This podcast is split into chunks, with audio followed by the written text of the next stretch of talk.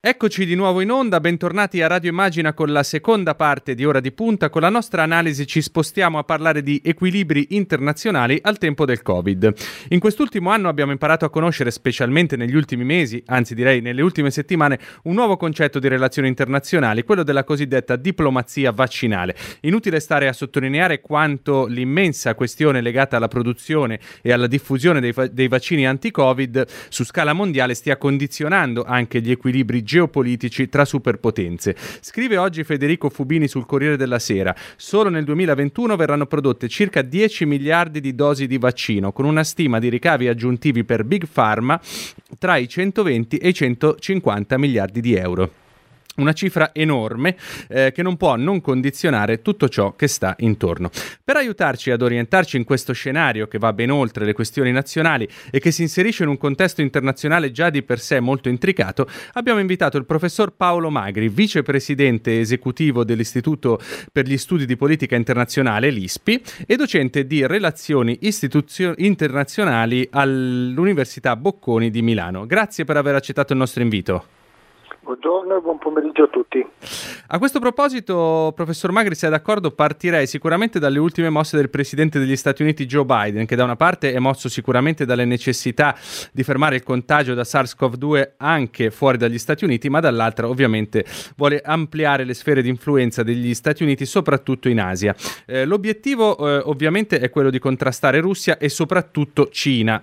Eh, Biden, secondo lei, riuscirà nell'obiettivo che si è posto e quali sono le dinamiche principali? Principali che si stanno muovendo in quell'area? Beh, in questo momento eh, è difficile contrastare eh, la, la, la, propaganda e l'azione in Asia, soprattutto dalla Cina. È difficile contrastarlo perché eh, da un lato eh, c'è eh, una Cina che eh, ha prodotto 130 ad oggi, per i dati sul futuro sono fantasiosi, ad oggi 130 milioni di dosi e 60 milioni da dati in giro per il mondo.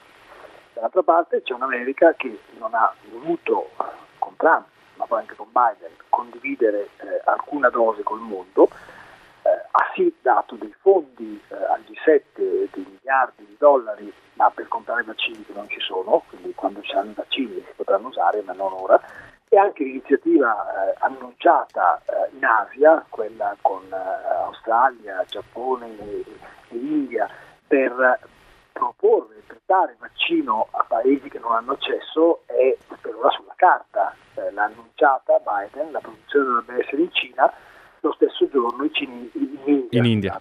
lo stesso giorno gli indiani hanno detto che sì, loro potrebbero produrre, peccato che manchino le materie prime. E perché mancano le materie prime? Perché c'è il blocco all'export che eh, Trump e Biden hanno introdotto eh, utilizzando poteri di guerra per impedire che i componenti essenziali dei vaccini vengano esportati dall'America. Una narrativa per ora che vede una propaganda abbastanza vincente, quella cinese, eh, propaganda comunque, e una contro-narrativa ancora un po' debole, infatti la, la, la, contronarrativa americana, certo. E senta, in queste ore eh, il segretario di Stato Anthony Blinken e il segretario della difesa Lloyd Austin sono a Tokyo, poi saranno a Seoul. È un modo per riaffermare la presenza americana nella regione e anche ribadire l'importanza strategica di quello eh, diciamo che lei ha, ha, già accennato, il cosiddetto Quad, il, il, il quadrilatero delle democrazie USA, India, Giappone, Australia e lanciare un messaggio alla stessa Cina? È chiaramente questo, eh, non è nuovo, perché questo che Biden sta cercando di implementare, cioè un dialogo forte con i paesi che vedono la Cina con qualche preoccupazione, è quanto eh, voleva attuare Obama col suo pivot Asia. Certo. Ho parlato l'anno scorso del pivot Asia, dell'attenzione all'Asia, l'attenzione all'Asia tradotta voleva dire legame con i paesi asiatici che nell'Asia, nella Cina vedono un interlocutore difficile e la concretizzazione di questa sua strategia, quella di Obama, era nell'accordo transpacifico, che è un accordo commerciale che legava fra di loro tutti i paesi dell'Asia ad eccezione della Cina, quindi era chiaramente un accordo eh, anti-cinese. Quindi quello che Biden sta facendo eh, è una declinazione di una politica di contenimento della Cina, eh, giocata non sui dazi, non sugli accordi commerciali, eh, che nel frattempo la Cina ha fatto con molti paesi, sono passati gli anni, la Cina ha riempito il vuoto, ma giocata sul tema della, della, della lega delle democrazie, cioè i paesi democratici contrapposto a un regime non democratico, e su altri aspetti, uno di questi il vaccino. Quindi un cambio di passo rispetto alla strategia di Donald Trump? Sicuramente una discontinuità con Trump che invece aveva identificato uno strumento chiaro che era eh, eh, quello dei dazi eh, e della contrapposizione commerciale e dello scontro sulle tecnologie, il caso Huawei, portato su un livello di una narrativa dove l'America crede di poter maggiormente portarsi dietro i paesi della regione, nel senso che lo scontro commerciale, che tra l'altro toccava anche l'Europa e toccava anche altri paesi, i dazi, eh, c'erano reazioni non particolarmente positive dei paesi, eh, te- su altri temi, la scommessa di Biden, eh, c'è la convinzione americana di poter maggiormente creare un consenso. Il tema della sicurezza, il Quad è in primis un'alleanza di sicurezza, declinata poi su altri aspetti, per esempio la sicurezza sanitaria. Il problema è che chi, che confronterà, che, affronterà Biden con Blinken con i suoi, Sullivan, è che non necessariamente tutti i paesi della regione eh, sono pronti a indispettire la Cina su temi di vario tipo, eh, eh, rischiando qualche reazione economica cinese, perché questi paesi vivono di Cina molto più dell'America in alcuni casi anche più dell'Europa, quindi nel creare questa lega questo, questo cuscinetto di contenimento sulla Cina attorno al tema democrazie versus regimi, diritti umani, eccetera, non appena la Cina reagisse con qualche modalità, in qualche modalità economica, lì le sensibilità dei diversi paesi verrebbero allo scoperto.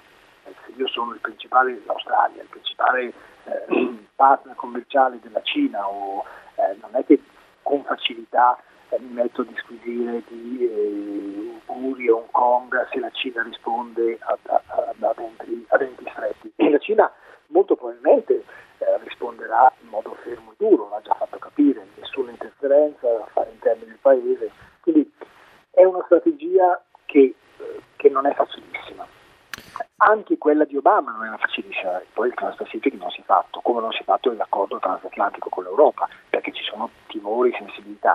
Qui si sposta su un livello diverso, bisogna vedere se questo livello diverso tiene il consenso, innanzitutto, e non suscita reazioni cinesi che nel frattempo è diventata una potenza ancora più potente. E certo che potrebbero avere conseguenze ben uh, pesanti eh, nei confronti... Vale anche per l'Europa tutto ciò, eh? Certo. Vale anche per l'Europa, Infatti... l'Europa eh, farà parte di questo gioco e anche in Europa ci sono mal di pancia diversi.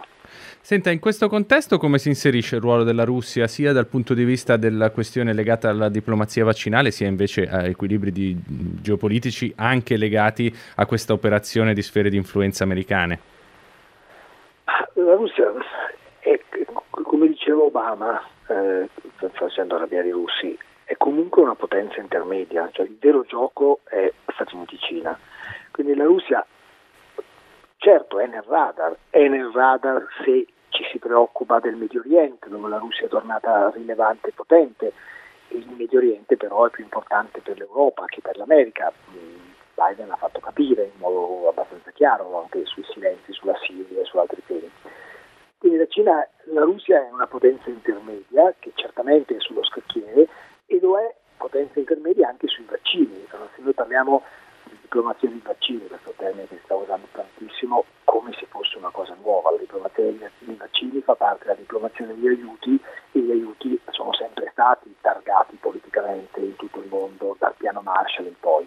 Però nella diplomazia dei vaccini la Russia è, è, è, se ne parla molto, Sputnik, se ne parla molto in Italia perché per ciò che riguarda la Russia in Italia certo. parlare dei meccanismi, ma realtà noi stiamo parlando di un paese che ad oggi, la Russia, ha prodotto 9 milioni di vaccini, poco di più di quelli che sono stati usati in Italia fino adesso, e di questi 9 milioni ne ha usati al suo interno un milione e mezzo e ha messo a disposizione del resto del mondo il resto, cioè 8 milioni circa.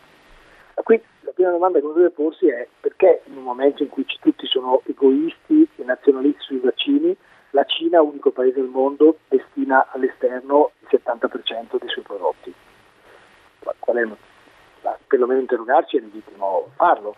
Eh, chiaramente i russi non, non, non, si fidano di Sputnik, non si fidano del, del, del, governo, degli apparati dello Stato, il fatto è che vengono dati all'esterno quasi tutti. Ma questo che viene dato all'esterno, che ci fa parlare continuamente di diplomazia del vaccino russo di Sputnik, è una, una nullità di quantità, è pochissimo. Certo, sì, sì, rispetto... Certo, in, futuro, in futuro la Russia sta promettendo che producendo nei vari paesi del mondo in futuro saranno un miliardo, ma mh, mm, chiariamoci, eh, il problema dei vaccini è adesso, sarà in autunno, a dicembre se la situazione, come tutti speriamo, migliora e se tutte le aziende consegnano i vaccini, i vaccini, lo ricordava lei parlando di Fubini, ce ne saranno miliardi di dosi. E quindi certo. i vaccini Sputnik serviranno fino a un certo punto, a gennaio o a febbraio. Però noi abbiamo parlato in tutto questo tempo di diplomazia dei vaccini, lo Sputnik, sì, Sputnik sì. sì, Sputnik no, Sputnik Italia, l'azienda della Brianza, ma allora l'Italia è vicina alla Russia. La, do- la, la, domanda è di cosa stiamo parlando. Sì, anche perché, come dice lei giustamente, eh, eh, in Italia quando si parla di Russia entrano sempre in campo delle dinamiche di sì. politiche o di immaginario politiche, politico un po' poco spiegabili. Sicuramente c'entra la Lega, sì. eh, la Brianza è un terreno leghista e quindi la Lega, la Camera di Commercio, c'è la vicenda di Salvini e la, e la, e la, Camera, e la Russia cioè, noi ci mettiamo del nostro poi per commentare. Chiaramente la Russia, eh, voglio essere chiaro, chiaramente la Russia sta facendo propaganda su Sputnik, è chiaro. Sì, evidente. È innegabile.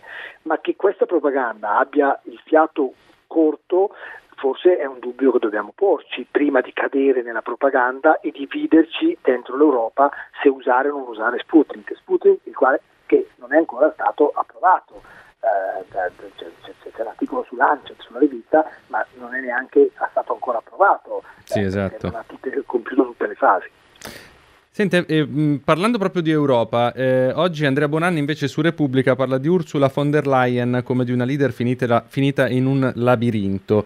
Eh, quanto si possono ripercuotere secondo lei le difficoltà che sta incontrando von der Leyen sul ruolo dell'Europa nello scacchiere internazionale? Ha parlato di potenze intermedie eh, riguardo la Russia, come definirebbe l'Europa in questo momento? Vabbè, dal punto di vista economico non c'è nessuna potenza intermedia rispetto alla Russia che è una, una, una quisquiglia se tolgo il gas. Certo. No, eh, no, no. Più, che, più che labirinto eh, l'Europa eh, si è infilata in una tempesta perfetta, in un cul-de-sac, perché, perché eh, ha, eh, ha fatto un'azione generosa, cioè ci ha messo la faccia, ci ha messo una, un impegno su un qualcosa che non rientrava nelle sue competenze strette, cioè ha fatto l'opposto di quello che faceva Trump negli Stati Uniti, che diceva eh, beh, ma tutto sommato la gestione della pandemia è competenza dei governatori in uno Stato federale e quindi mm. io eh, dico quello che voglio, ma se, se, qualcosa non funziona è colpa vostra. Ecco, l'Europa che di fatto nei fatti è come se fosse gli Stati Uniti, perché le competenze primarie poi sulla sanità sono di tutti i Paesi membri, ha coraggiosamente, generosamente provato a fare un'operazione europea eh, questa operazione si sta scontrando su una serie di problemi e quindi eh, si crea il solito perfido meccanismo di dare a tutti gli stati un, para, un parafulmine su cui scaricare le cose che anche dentro gli stati non funzionano. Eh, non funziona la distribuzione, come in molti paesi non ha funzionato la distribuzione anche delle poche dosi ricevute, eh, però la colpa è dell'Europa che ha fatto male i contratti. Quindi l'Europa avrebbe sbagliato in ogni caso, eh, era delicatissima, perché se non si fosse occupata di questo, che era l'alternativa, dicendo una responsabilità degli Stati membri, eh, avremmo detto, avrebbero molti detto, l'Europa come sempre non è sulle esigenze primarie dei cittadini, si occupa dei pesci e delle fermopesca, ma non si occupa di migranti e non si occupa neanche della, del Covid. Eh, eh, se l'Europa avesse approvato prima di altri velocemente i, i vaccini, che adesso invidiamo la Gran Bretagna, questi paesi, eh, al primo colpo di, di, di, di tosse eh, avremmo nel, nel, nel, nel, fare i vaccini, come è successo con AstraZeneca, mm. avremmo detto che l'Europa è superficiale nell'approvare i vaccini, non è stata professionale. Eh, quindi è, è per tutti le organizzazioni internazionali, paesi, sindaci, governatori, quella dei vaccini e quella del Covid è la variabile che determina i destini politici chiaramente eh, eh, si corrono dei rischi e si rischia di pagare. E vengo alla sua domanda iniziale. All'Europa cosa succede all'Europa dopo questa vicenda? È chiaro che i problemi dell'Europa sono più che altro, saranno più che altro all'interno dell'Europa, più che all'esterno. Mm. Cioè, quell'interno che era stato coeso sul recovery, quel, parlo del gioco fra paesi, sì. che è stato coeso sul lanciare la campagna vaccinale, che adesso si sta, come sempre, come sui migranti, come su tutto, frantumando un po' e quindi questo azzoppa quell'altro obiettivo dell'Europa che era quello di acquisire autonomia strategica, di avere un ruolo più geopolitico più importante. Ma se tu sei diviso al tuo interno non avrai mai un ruolo geopolitico più importante. È come Biden che adesso prende un ruolo più forte l'America, deve prima rafforzare l'America. Per l'Europa valeva la stessa cosa. E purtroppo dobbiamo dire che questo eh, ruolo di parafulmine che suo malgrado l'Europa, parlo della Commissione, si è dato, è un, un aspetto preoccupante, perché non stiamo vivendo una lite fra paesi europei, stiamo vivendo un crescente malessere dei governi nazionali nei confronti della Commissione. Il bersaglio è la Commissione, il bersaglio è Ursula in questo momento. E questo non è una buona notizia per chi crede che l'Europa deve, debba crescere e debba avere un ruolo esterno più significativo. No, infatti, e proprio questo mh, mm, mi offre uno spunto per farle, diciamo, l'ultima domanda prima di salutarci. Eh, la questione Brexit, invece, al contrario di quello che sta avvenendo in Europa, secondo lei eh, Boris Johnson riuscirà nell'obiettivo, alla fine di tutta questa vicenda, di aver rafforzato il concetto legato all'uscita dall'Europa, oppure anche questo è un concetto che si ridimensionerà? Perché in questo momento, ovviamente, eh, anche qui la nostra narrativa interna interna dice ecco la Brexit, eh, il Regno Unito ha già vaccinato il 40% delle persone. Mm, e ovviamente in tutto questo si, stanno, si, attraversano delle fasi anche a livello di dibattito eh, pubblico e di opinione pubblica. Secondo lei alla fine della vicenda eh, ne uscirà rafforzato il concetto di Brexit? Guardi, queste cose dei vaccini di, del Covid noi abbiamo visto in quest'anno che vincitori e vinti si sono scambiati il ruolo più volte. Esatto, era esattamente quello che intendevo. Perdente, poi è diventata vincitrice, la Svezia era perdente, poi vincitrice, esatto. poi perdente di nuovo. Quindi la, l'Europa era vincitrice sul recovery e poi adesso è incart- incartata. Allora, quindi no, è difficile fare previsioni stabili cosa possiamo registrare in modo fo- fermo e chiaro? Che un anno fa c'era sulla Brexit incartata un diffuso sentimento europeo che guardava la Gran Bretagna e a Johnson che arrancava sul Covid come una storia di sconfitta di un paese che oltre a eh, farsi del male da solo con la Brexit si faceva del male da solo nel gestire male il Covid. Pochi mesi dopo, e veniamo all'oggi, quello stesso paese sta cavalcando l'onda positiva del piano di vaccinazioni che sta funzionando per dimostrare al mondo che Brexit è bello e, e, e sbaglia che non ci segue. Eh, questo è lo stato, il termometro di questo momento. Su questo fatto bisogna vedere cosa succede nei prossimi mesi. Esatto. Perché Johnson ha annunciato che riaprirà tutto a aprile, poi a maggio, poi a giugno, un piano trionfalistico. Eh, così come noi un anno fa avevamo delle scadenze certe, ci riapriamo fra 15 giorni, eh, facciamo fatica per un po', poi tutto andrà meglio, questa era una narrativa anche da noi. Poi non è stato così. Anche per Johnson, e non glielo auguro, certo può essere così. Se annuncia queste riaperture totali e poi una variante resistente al vaccino si infilasse dentro la Gran Bretagna, tutta questa politica trionfale che sta adottando adesso potrebbe decadere. Non lo auguriamo a nessuno, evaporare al sole. Quindi eh, calma e gesso nel fare le classifiche dei vinti vincitori, abbiamo tutti sbagliato pesantemente, pensi alla Germania, pensi alla Svezia, eh, pensi all'America, l'America era il peggior paese del mondo, è bastato cambiare un presidente e l'ha resa il miglior paese del mondo. Eh, quindi eh, certo, speriamo, questo... speriamo, dobbiamo sperare che funzioni per tutti, però le pagelle eh, aspettiamo. E eh certo, questo si eh, dà esattamente la cifra di quello che è la situazione a livello proprio di l'abilità del dibattito e della situazione eh, politica e non solo eh, nel mondo. Io ringrazio davvero il professor Paolo Magri per essere stato con noi, vicepresidente dell'ISPI, eh, speriamo di averla presto di nuovo ai nostri microfoni. Grazie a voi, grazie Gra- a voi e buon pomeriggio a tutti. Grazie, ora di punta anche per oggi termina qui, vi ricordo che potete trovare questa puntata come tutte le altre puntate in podcast sul sito immagina.eu, sulla nostra app dedicata e su tutte le principali piattaforme. Eh, da parte di Stefano Cagelli un saluto e un buon pomeriggio, restate su Radio Immagina.